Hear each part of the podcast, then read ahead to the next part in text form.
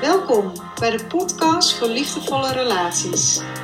Mijn naam is Claudia Krumme. Ik ben oprichter van Counseling Center Changes en ik begeleid mannen en vrouwen bij het loskomen van verslavende relaties, verlatingsangst, bindingsangst en codependency. Goedemorgen allemaal, welkom bij de zondagochtend podcast. Deze week uh, ga ik een podcast opnemen voor jullie over uh, een vraag van Marja. En uh, Marja stelde de vraag vorige week naar aanleiding van de vraag die ik toen behandelde. ik heb sowieso een aantal vragen binnengekregen. En ik zal er iedere week eentje behandelen. Dus als jij ook voelt dat je een vraag hebt, voel je welkom en stuur mij je vraag toe. Marja schrijft: Ik heb na een kortstondige relatie geen closure gekregen. dus moet een relatie afgesloten worden? Dat is eigenlijk de vraag die Marja stelt. En um, ze zegt: Af en toe word ik nog digitaal via de app benaderd, maar tot echt afspreken komt het nooit. en ze blijft maar eigenlijk verlangen naar dat moment om het uit te spreken en het af te sluiten. Of tenminste, dat, um, dat vertelt ze zichzelf. Uh, de relatie is uitgemaakt per app. En ook uh, dat vond ze volgens mij niet heel erg fijn. Hè? Ze schrijft: Dit is tot mijn stomme verbazing. Ik krijg ook heel vaak vrouwen bij mij en soms ook mannen in de praktijk. Die uh, een relatie willen beëindigen en dan zeggen van ja, maar ik wil dat niet per app doen, want dat is niet netjes, dat hoort niet. En um, dat klopt misschien ook. Misschien verdient het geen schoonheidsprijs en misschien is het niet de aller um, integerste manier om een relatie te beëindigen. Aan de andere kant vind ik dat als het in jouw belang is om de relatie per app te beëindigen, omdat je anders in de verleiding komt dat de relatie niet beëindigd wordt, of omdat je dan je zegje niet kan doen, of omdat je bang bent dat je weer in de relatie teruggezogen wordt, dan vind ik het um, aan ondergeschikt belang eigenlijk om te zeggen dat het niet netjes is om het via de app te doen. Het allerbelangrijkste is dat de relatie wordt verbroken. En of je het nou via de app doet of via de telefoon of live, dat doet er eigenlijk niet zoveel toe. dus dat even als, uh, als zijstapje. Verder denk ik um, dat je jezelf de vraag moet stellen, Marja, waarom is het zo belangrijk voor je? Wat maakt nou dat je het zo belangrijk vindt dat die closure komt?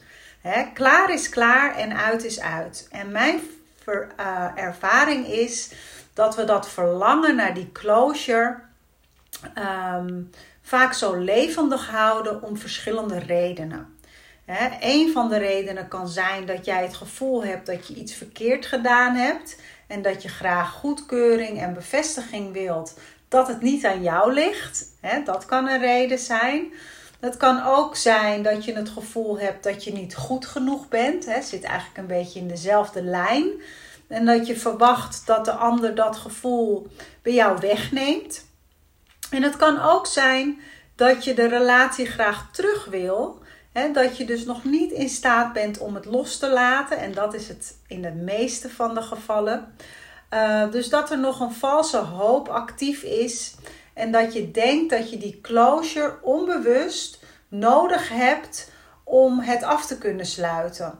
Uh, waarmee ik dus eigenlijk bedoel dat je het gesprek van de closure misschien kunt inzetten om de relatie nieuw leven in te blazen of de relatie terug te krijgen. En um, daar ben je je vaak dus niet bewust van. we focussen ons dus vaak op de closure van het is belangrijk dat het netjes afgesloten wordt. Het is belangrijk dat het niet via de app gebeurt. Dat we als volwassen mensen dat met elkaar bespreken en dan pas kunnen we verder.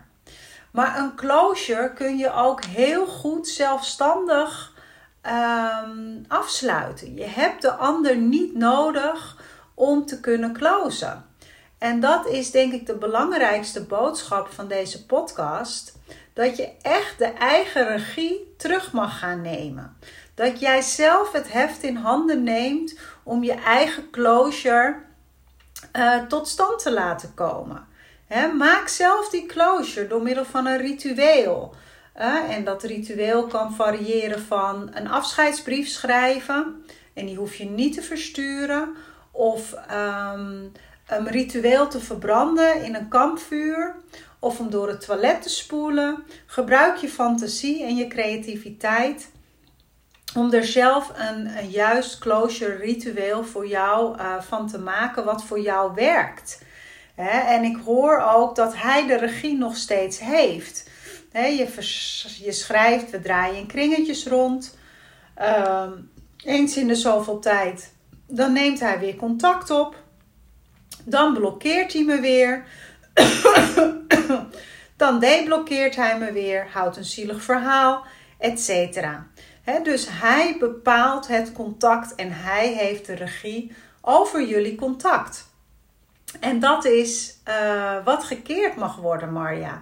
Jij mag de regie pakken over hoe jij het contact wil hebben.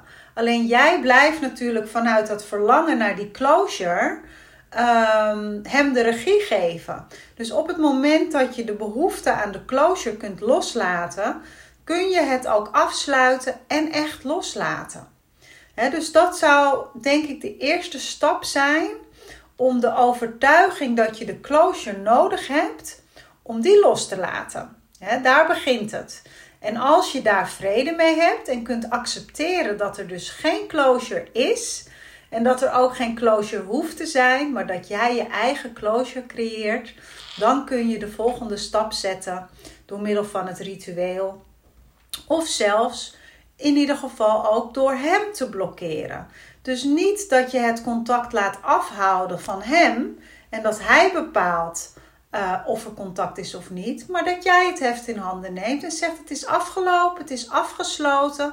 En alle pijn en al het verdriet en alle verwerking die nog moet plaatsvinden, die ga ik met mezelf aan. Of als ik iets wil delen, dan deel ik het met een vriendin of met een therapeut of met een coach. Maar ik heb hem niet nodig om te kunnen closen. En ik heb hem niet nodig om mijn verdriet te verwerken. Dus dat is net even een hele andere, uh, andere insteek. En uh, heel belangrijk om, uh, om daar een nieuwe stap in te zetten. Het kan inderdaad heel bepalend voor je leven zijn en het eindigt nooit positief. En dat zijn jouw woorden en je zult dit cirkeltje blijven doorlopen zolang jij de behoefte aan de closure op deze manier in stand houdt. Dus ik hoop dat je hier iets aan hebt en alle anderen die ook verlangen naar die closure, ook voor jullie, uh, hoop ik dat je die behoefte kunt gaan loslaten. En dat gaat misschien niet in één keer, maar het begint met het inzicht. Het begint met het inzicht dat door middel van het verlangen naar een closure, um, dat je daarmee de regie dus uit handen geeft.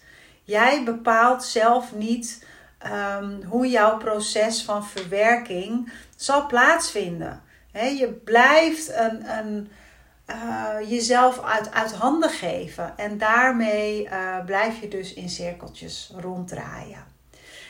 En dat codependent gedrag, dat hoort daar dus dan ook bij. En dat wordt ook versterkt doordat je de regie uit handen geeft. Dus je blijft dan afhankelijk. Dus om weer in die onafhankelijkheid te komen, dus los te breken uit dat codependent gedrag, is het echt zaak om die regie voor jezelf terug te pakken en terug te nemen. Nou, ik hoop dat jullie hier allemaal iets aan hebben. En ehm, dat we volgende week weer een nieuwe vraag zullen beantwoorden. Ik zal deze podcast ook in mijn nieuwsbrief plaatsen. Ehm, en alle andere mogelijkheden die er de aankomende tijd zullen zijn, uh, zal ik daarin delen dus heb je daar behoefte aan? Uh, voel je welkom. Kom naar een challenge. Maak een afspraak met een van onze therapeuten. dat kan zowel in onze GGZ-tak, waarin je aanspraak maakt op volledig vergoede zorg. En dat kan ook uh, binnen onze particuliere tak. voel wat voor jou noodzakelijk is, uh, waar jouw behoefte ligt. En dan uh, kunnen we samen een volgende stap maken naar jouw heling en herstel van overafhankelijkheid. Goed, fijne zondag en tot volgende week. Doeg, doeg!